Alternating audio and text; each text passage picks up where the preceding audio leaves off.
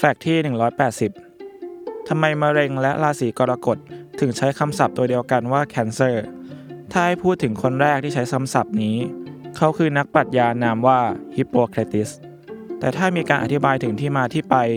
แพทย์ชาวกรีกนามว่าคลอเดียสเกเลนน่าจะอธิบายได้ดีกว่า โดยเขาบอกว่ามะเร็งเป็นเนื้องอกที่มีเส้นเลือดอยู่รอบๆคล้ายปู ที่ลุกลามไปสู่เนื้อเยื่ออื่น ๆ แล้วอวัยวะข้างเคียงได้ เหมือนขาปูที่ยื่นออกไปจากตัวปูทำให้แคนเซอร์ในราศีกรกฎ